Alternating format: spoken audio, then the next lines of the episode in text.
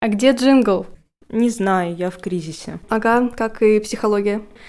Ну, поехали.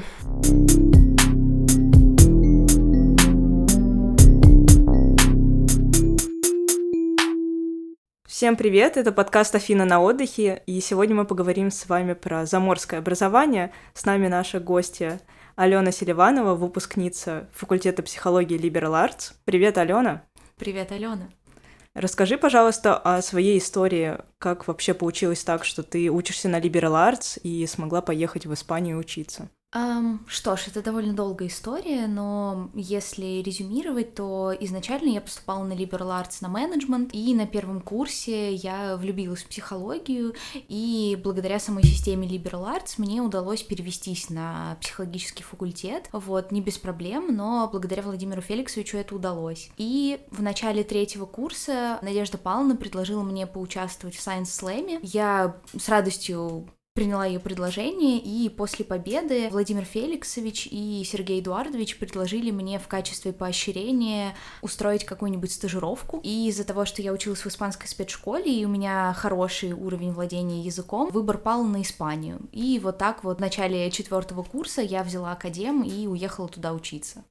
А можешь, пожалуйста, поподробнее рассказать, что за проект э, Science Slam, в котором ты приняла участие и открыл тебе такие возможности? Uh, Science Slam — это формат научных боев, uh, такой научный стендап, где ты должен в таком шуточном uh, стендап-формате рассказать о своем исследовании. Это очень интересный проект, и правильно ли я понимаю, что любой студент, который учится на факультете психологии, может поучаствовать в нем? А, да, любой студент может принимать участие, как студент бакалавриата, так и магистратуры. Главное рассказать о собственном исследовании, которое ты провел самостоятельно. А можешь подсказать, ты говорила о том, что ты взяла академический отпуск на время обучения в Испании. Получается, ты училась э, психологии пять лет с ума? А, да, получается, у меня мой бакалавриат превратился в специалитет.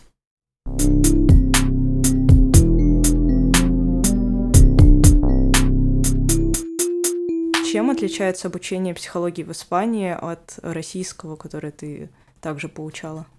Ну, я бы сказала, что есть несколько отличий. Самое основное, наверное, состоит в том, что первые два года у них есть фиксированная программа. Я посмотрела учебные планы, она довольно сильно похожа на нашу собственную. У них есть какие-то базовые дисциплины э, типа общей психологии, клинической психологии, основ экспериментальной психологии. Но, закончив второй курс, они получают возможность выбирать дисциплины. Э, существует довольно большой пул дисциплин, из которых этот выбор можно сделать. Например, психофармакология, психоэндокринология, психопатология детская и подростковая и огромное количество дисциплин на третьем и четвертом курсе, которые они могут выбрать самостоятельно и уже вот в середине своего обучения заложить э, трек своей дальнейшей карьеры. Мне кажется, это очень интересно. А, другое отличие, как мне кажется, стоит в том, что а, как у них устроен сам процесс обучения. Скажем, на одну дисциплину приходится три занятия в неделю, две лекции и одно практическое занятие. Они бывают самые разные. В итоге в конце аттестация представляет собой э, тестирование. То есть если мы сдаем какие-то работы, у нас есть билеты, мы сдаем экзамены устно, то там это всегда тестирование. Вот, это, наверное, самое основное.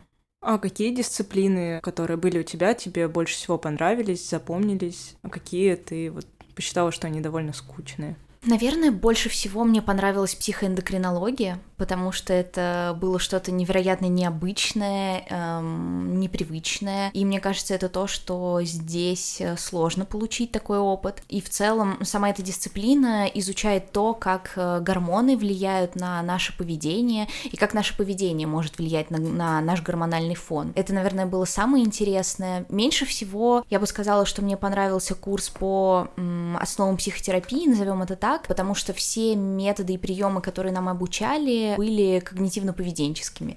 Вот. Э, честно говоря, мне это не очень понравилось, мне хотелось большего разнообразия, потому что я помню, что нам, но на основах консультирования психотерапии у нас его вел Ян Михайлович Бухаров, и он нам рассказывал про самые разные техники и приемы, не фиксируясь только на одной теоретической школе, поэтому изучать целый семестр только КПТ мне не понравилось.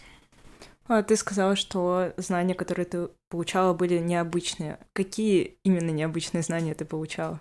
Знания по психоэндокринологии, я бы сказала, это довольно необычно, потому что я не слышала, чтобы где-нибудь у нас в России, в Москве, в Питере на уровне бакалавриата преподавали бы данную дисциплину, хотя она очень интересная. Мне кажется, что она необычна, этот опыт необычный в том плане, что его не получишь здесь. Вот, по крайней мере, в том формате, в котором я получила его там. И мне кажется, у нас, хотя у нас есть отдельные исследователи, занимающиеся психоэндокринологией, их все равно не столько, как э, сколько их в Испании.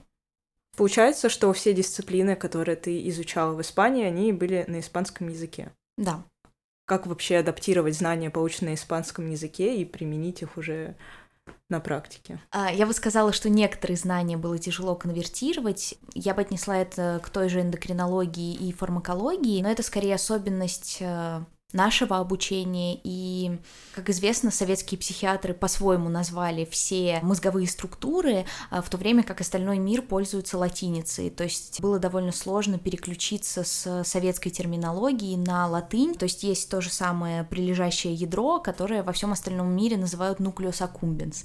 А, к этому было тяжело привыкнуть. А остальные знания нет, я бы сказала, это было не тяжело, но вероятно, это связано с тем, что я 11 лет учила испанский язык, я привыкла к этому переключению между испанским и русским, хотя иногда, пытаясь объяснить какие-то вещи своим друзьям, одногруппникам, родителям, приходилось делать усилия, чтобы перевести сначала в своей голове отдельные вещи, прежде чем их пересказать на русском. Что можно делать с полученными знаниями в России? Что тебе пригодилось, не пригодилось, но очень сильно запомнилось? С Россией сложно сказать. Я точно могу сказать, что часть моих знаний, которые я получила там, мне пригодились там же. А, скажем, у меня был курс по детской подростковой психопатологии и был курс по а, речевым расстройствам, и мне посчастливилось, я познакомилась с одним психологом, который вел кружки с детьми с синдромом Дауна и с аутизмом, и поэтому вот эти вот знания по а, терапии расстройств речи и вообще по детской психопатологии мне в тот момент очень пригодились пригодились. Здесь сейчас при подготовке, наверное, к вступительным экзаменам по клинике мне в какой-то степени пригодились знания по основам психопатологии, которые я там получила, хотя надо сказать, что советская классификация психических расстройств э, значимо отличается от DSM в пятом издании, который сейчас действует. Что ж, это довольно сложный вопрос, насколько мне это сейчас пригодилось, но мне кажется, что в будущем это очень полезные знания, с учетом того, что я хотела бы заниматься клинической психологией. А DSM — это сборник такой? Да, это диагностическое статистическое пособие по психическим заболеваниям. И оно не переводится на русский, или то есть мы им не пользуемся, или как ну, в нашей стране сейчас сложно сказать. А, с одной стороны, какие-то специалисты им пользуются, а, но многие все еще верны советской психиатрии и пользуются теми классификациями.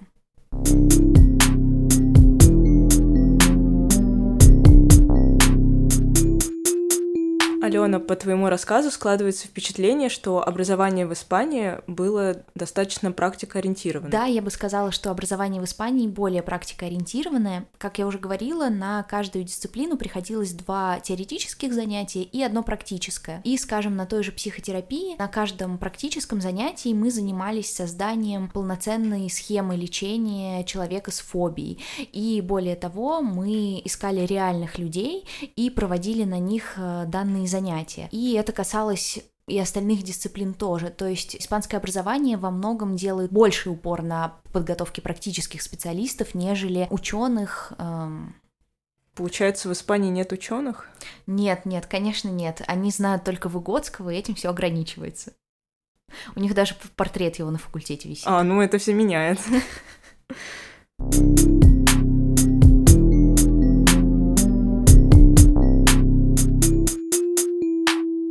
какие варианты внеучебной деятельности? А то мы все про учебу, про учебу.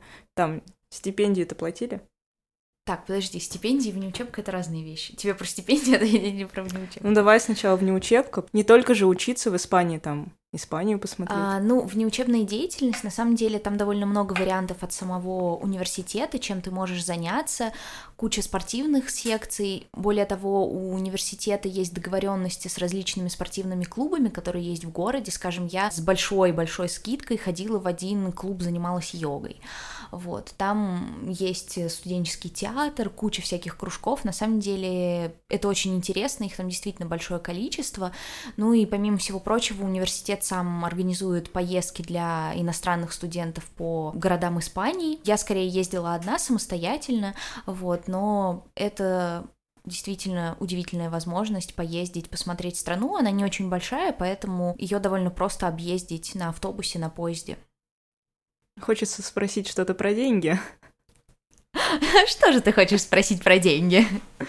Ну, там, стипендии, опять же, получается, средства ты тратила личные средства уже на всю неучебную деятельность, которую предлагал ВУЗ. А, да, ее я оплачивала сама. А, Ранхикс дал мне денег на обучение и на первые месяцы жизни в Испании, а, но дальше и жилье, и пропитание, и внеучебную деятельность я оплачивала сама. На самом деле, если бы я знала, я бы поехала бы по программе Erasmus туда. Это европейская программа, которая занимается обменом студентов. Многие вузы входят в эту программу, и в том числе университет, в котором я была. И если бы я знала, я бы воспользовалась ей и жила бы там лучше. Мне бы не пришлось платить за учебу. Более того, студенты Erasmus получают стипендию ежемесячную в размере 1000 евро. Я, соответственно, стипендии не получала. Я оплачивала все сама. Получается, студенческая жизнь в Испании тебя помотала. Да, немного помотала. Хотя Испания не самая дорогая страна, в целом там и обучение не такое дорогое, а, но тем не менее могло быть и лучше. Очевидно, что ты не одна поехала по такому обмену, там были ли еще русские студенты или там были иностранцы, и как вообще происходило взаимодействие с преподавателями, со студентами, а, получилось ли у тебя с кем-то подружиться? Как это ни странно, я узнала на самом деле это в последний момент, но университет Гранады два года назад был университетом в Европе с самым большим количеством международных студентов. Поэтому, да, там огромное количество иностранных студентов, в том числе там довольно много русских ребят, э, ребят из э, стран СНГ. Э, на психфаке, кроме меня, никого русскоговорящего не было, но были ребята вот с факультета философии, экономики, мы с ними подружились, э, хорошо общались.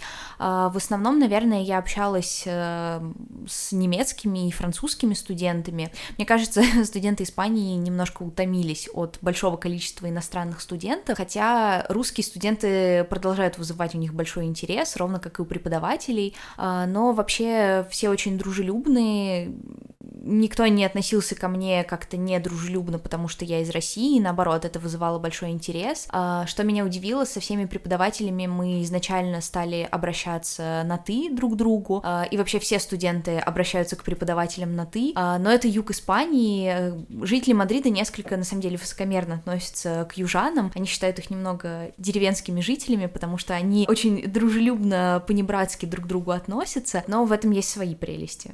С чем бы ты связала такой сильный интерес преподавателей к русским студентам?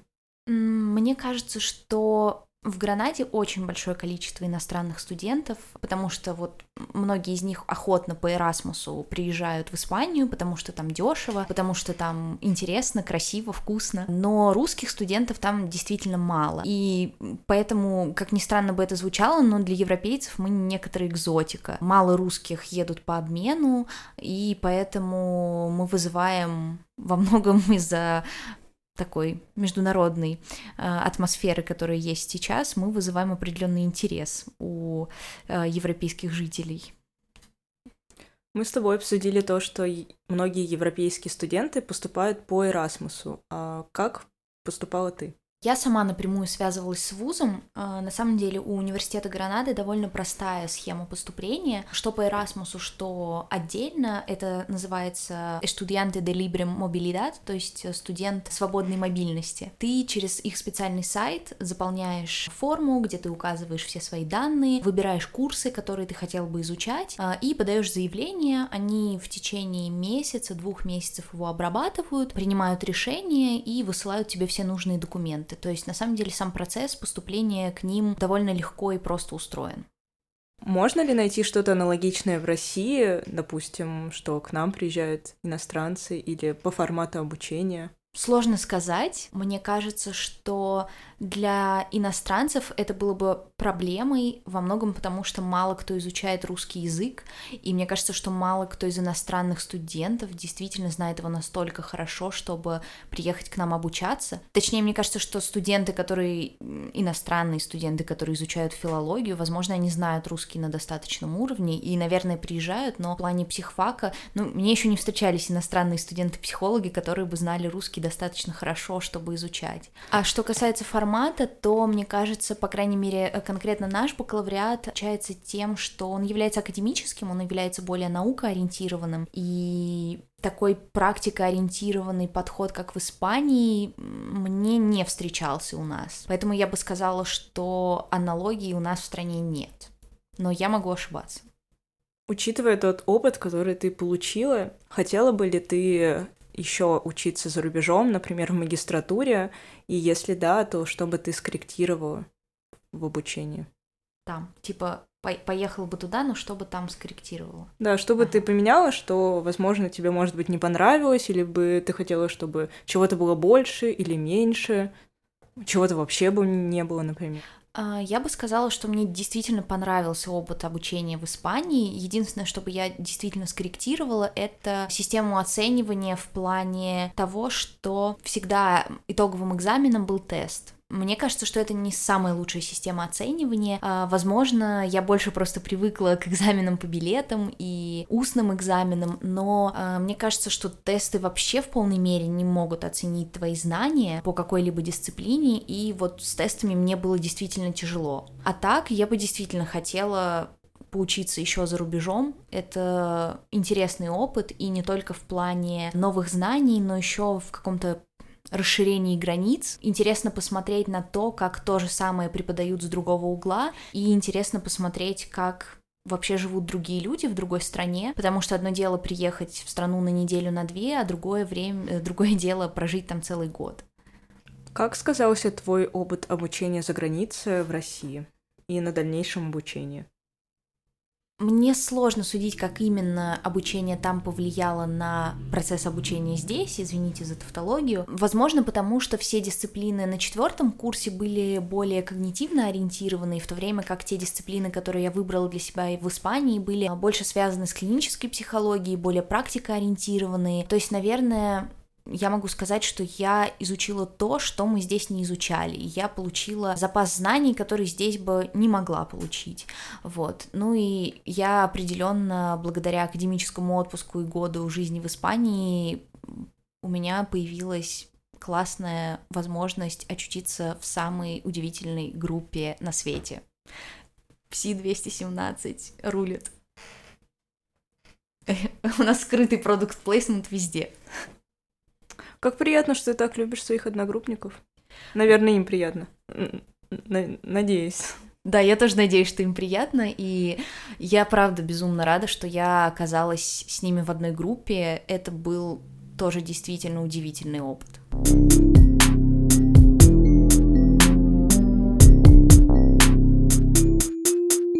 В завершение хочется спросить, какие основные уроки ты вынесла за год обучения психологии в Испании? Мне кажется, что за год жизни в Испании я вынесла два основных урока. Во-первых, я поняла, что жить одному за границей, это не так уж и страшно, и что с этим можно справиться. Мои родители, на самом деле, очень сомневались, что у меня получится, они прям переживали, что как так, э, ребенок будет один жить в чужой стране, а вдруг с ней что-то случится, и за этот год я как-то научилась самостоятельности, большей ответственности, потому что я оказалась в ситуации, когда а, либо я сама решу свои проблемы, а, либо их не решит никто. И это касалось самых разнообразных, э, не только учебных, но и там банальной оплаты оплаты коммунальных счетов, покупки сим-карты и так далее. А вторая важная вещь, которую я поняла, глядя на испанцев, испанские люди очень интересные, они очень расслабленные, они никуда не спешат, они наслаждаются жизнью, они не гонятся за какими-то призрачными, едва уловимыми целями, они принимают себя и они радуются каждому дню, и глядя на них, мне тоже захотелось больше принимать себя, больше радоваться жизни, больше давать себе отдыха. Наверное, как-то так. Я заворожена твоим рассказом об образовании в Испании, о том, как ты проводила свое время, о том, какие знания ты получила. Я надеюсь, что у каждого в жизни будет возможность получить э, опыт образования за рубежом и найти свои минусы и плюсы, понять про себя больше. Я говорю спасибо Алене Селивановой за то, что она пришла к нам на интервью и рассказала о своем опыте. Спасибо большое тебе, Алена. Спасибо, что позвала Алена. Если психология заставляет вас страдать, помните, это ваш выбор.